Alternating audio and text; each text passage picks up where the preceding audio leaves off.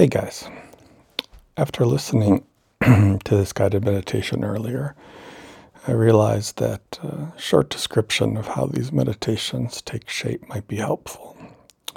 Uh, this type of recovery based guided meditation began for me when a small group of fellow members started a meditation group on Saturday mornings.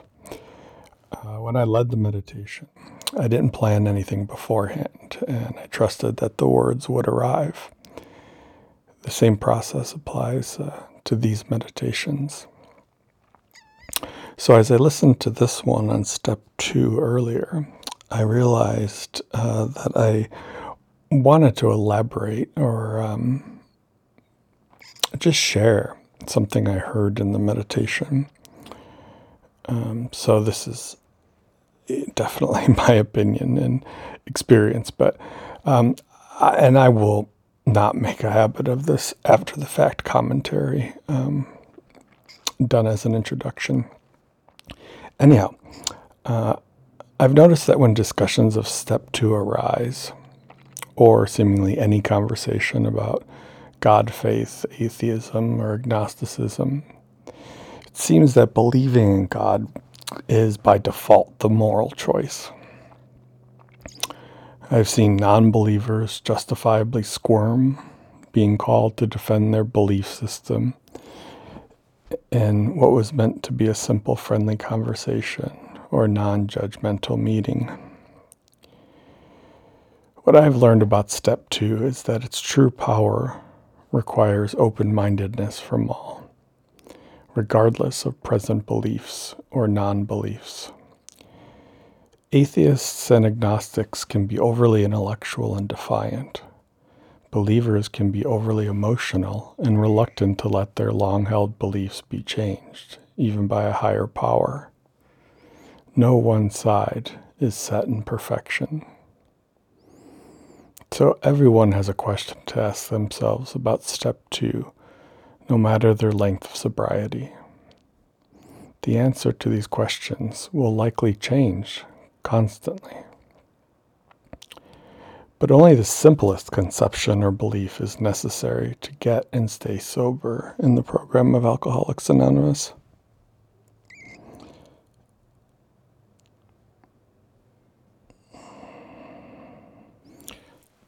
Some don't need to progress beyond this fixed idea and they will still remain sober. Why then must we continually enlarge our spiritual lives, according to the literature, if an idea of a higher power is enough to get us sober? All just questions with answers personal to you. Some are beneath all the noise and fear in the mind.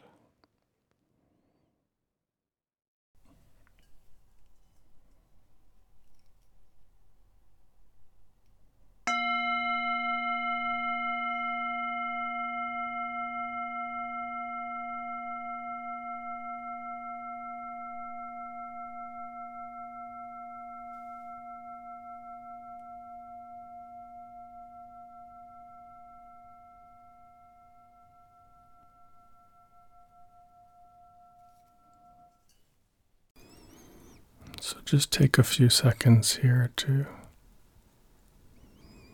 feel the space around you that's yours.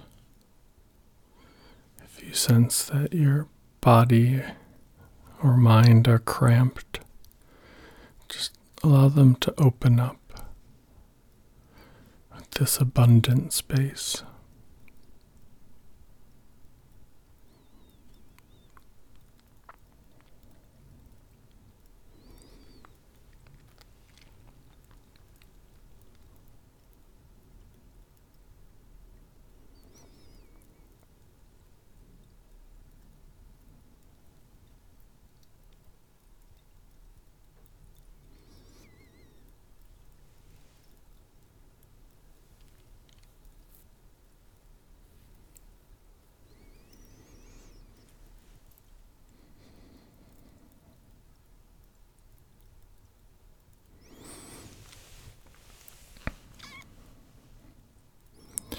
And we'll start with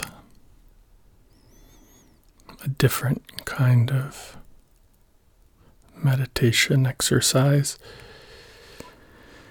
So, I'm just going to ask everyone, ask each of you, ask you to think of a time when you felt totally relaxed.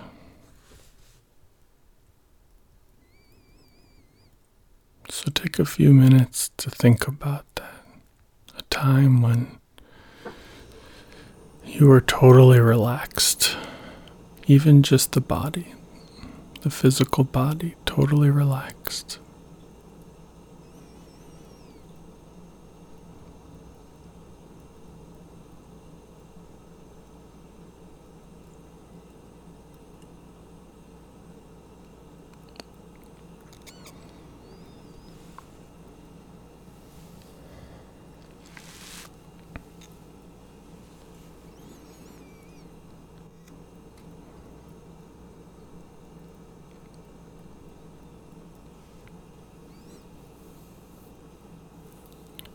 Keep remembering, keep thinking what does it feel like to be relaxed?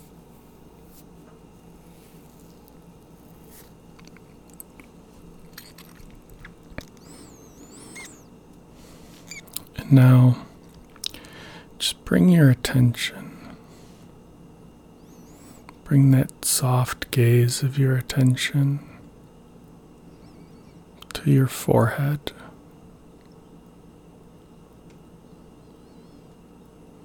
Let the skin covering your forehead release and drop down so that there are no more furrowed lines around the eyes.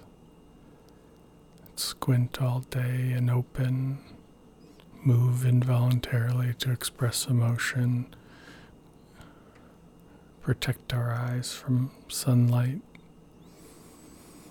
Just let all those muscles relax now. There's nothing for them to do, nothing for them to perceive. They can rest fully. Dropping down further, feeling this cascade of relaxation, sensing if there's any tension in your cheeks.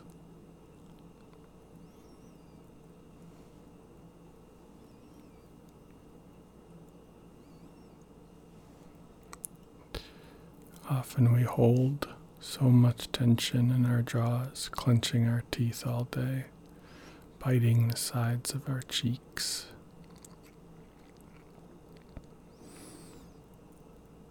It's hard to have a spontaneously relaxed jaw, cheek. Just allow yourself now to let your attention melt away any stress and tightness in your jaw. The power of the attention, just a gentle gaze. If you're having trouble feeling relaxation in your jaw, just take your tongue and with the very tip of your tongue, let it rest gently on the hard palate top of your the roof of your mouth. Real gently, just let the tip of your tongue touch.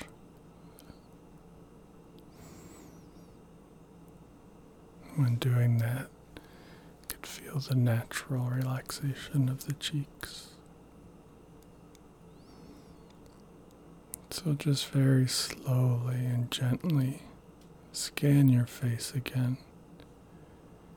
And if you notice any tension from the forehead to the temples, cheeks or jaw or neck, just let your attention melt it until it's all just flowing down, relaxed.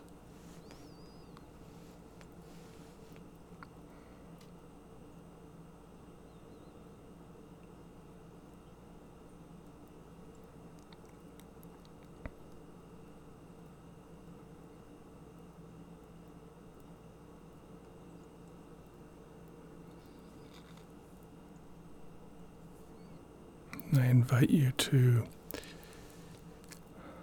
just just very briefly let your attention scan over the rest of your body and see if through the simple act of intentional awareness to your face if other parts of your body have begun to begin begun to relax as well.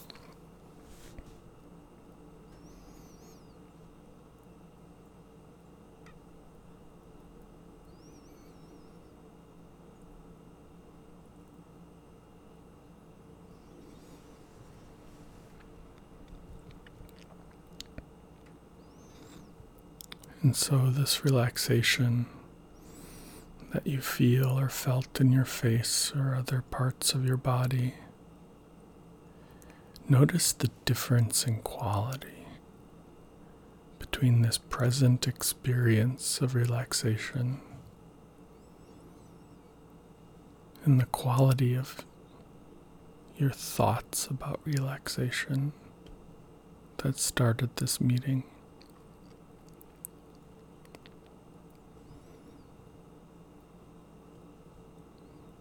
Which of the two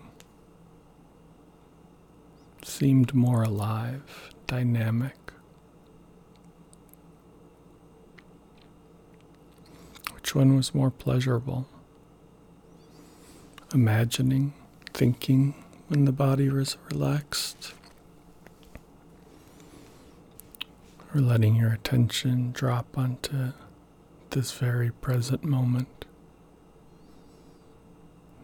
And in doing so, letting the body relax.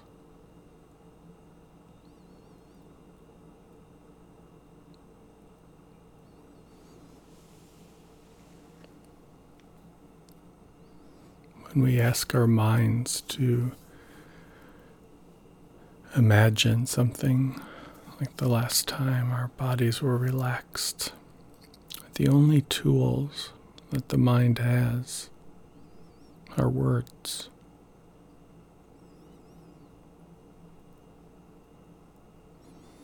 And specifically, words that are arranged that form memories. And so, when asked to remember or imagine what physical relaxation feels like, you had to think of a memory of it in order to recall it to the mind. When did I feel relaxed? What does it mean to feel relaxed in the body? Did that, was I relaxed? All these questions that the mind asks and runs through. But ultimately, it can only answer and know what can be arranged from the building blocks of memory.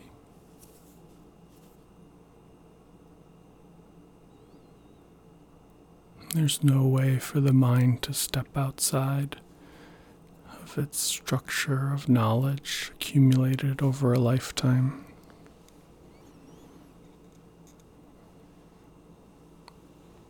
It must dig through the past as a reference and check any new piece of knowledge acquired today.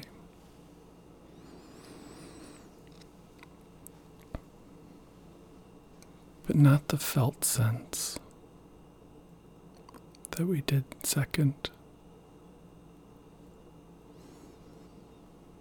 The mind wasn't needed to go back into memory. You simply dropped right into the present moment, the alive moment not the corpse memory, but the living, breathing, here, the beingness, the blood flowing, the air moving in and out of our bodies. There was an experience of relaxation.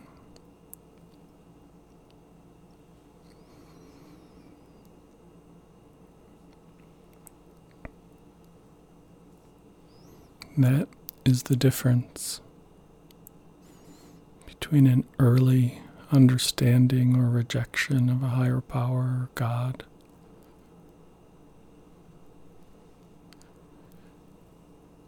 And a genuine, wholehearted spiritual journey where the truth and certainty come from beyond the mind and its memory and circumspection, and the difference in relationship with God is on the magnitude of the difference between thinking of the body relaxed and watching and experiencing a relaxed body.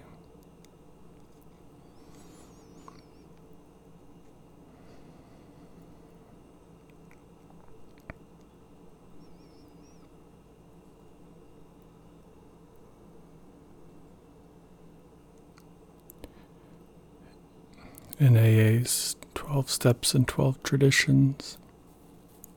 Step 2 says in one place, The minute I stopped arguing, I could begin to see and feel. Just resign from the debating society. All you really need, the 12 and 12 says, is a truly open mind.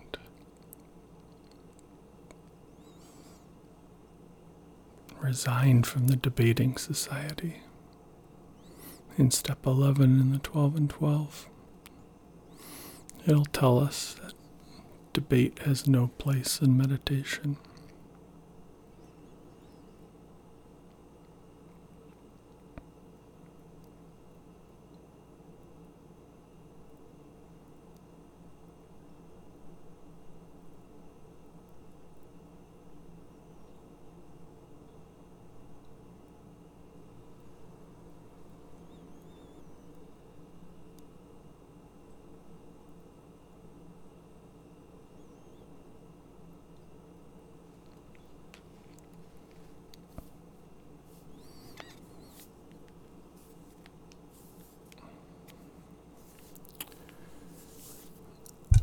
When we first came into the rooms of Alcoholics Anonymous,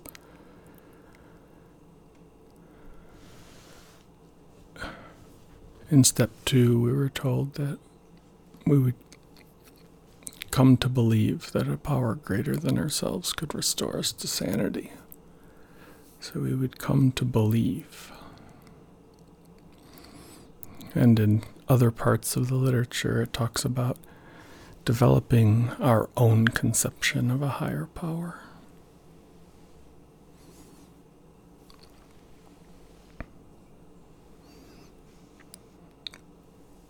Of course, even a liberated mind can only have a conception that grows out of memory. But it's enough at first to have a mere idea. It's enough in the early stages to have mere belief.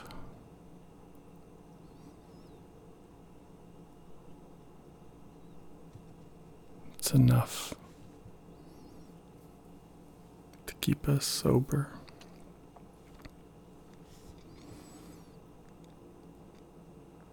But if wanting to go deeper, we move from belief and conception to a direct experience and relationship with God. One that often cannot be described in words, which is the language of the mind. But instead so personal, so beyond any objective measures like words. It truly is the language of the heart, then.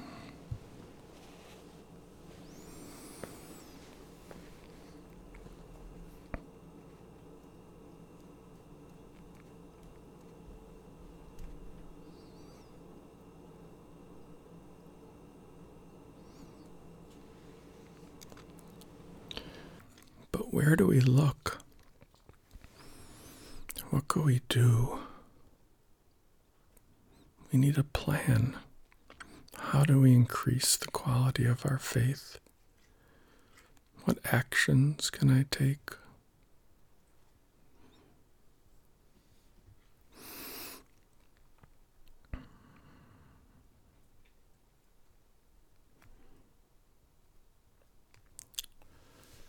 Any attempts like these will make it harder.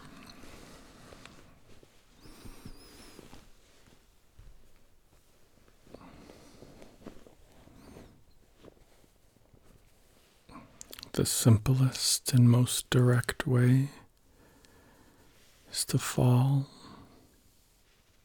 some days to plunge into silence.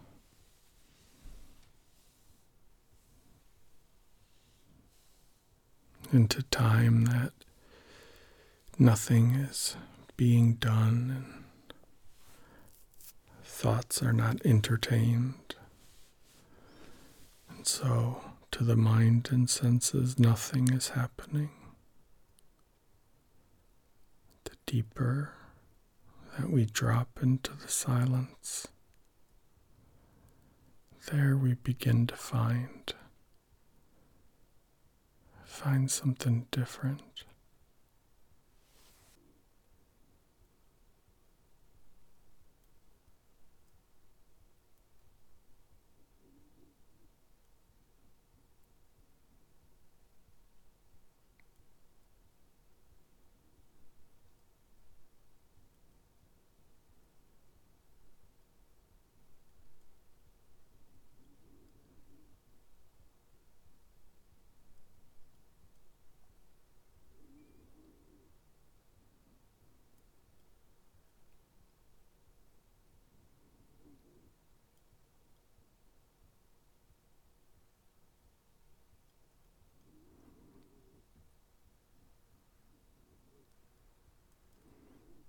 Smallest bit of faith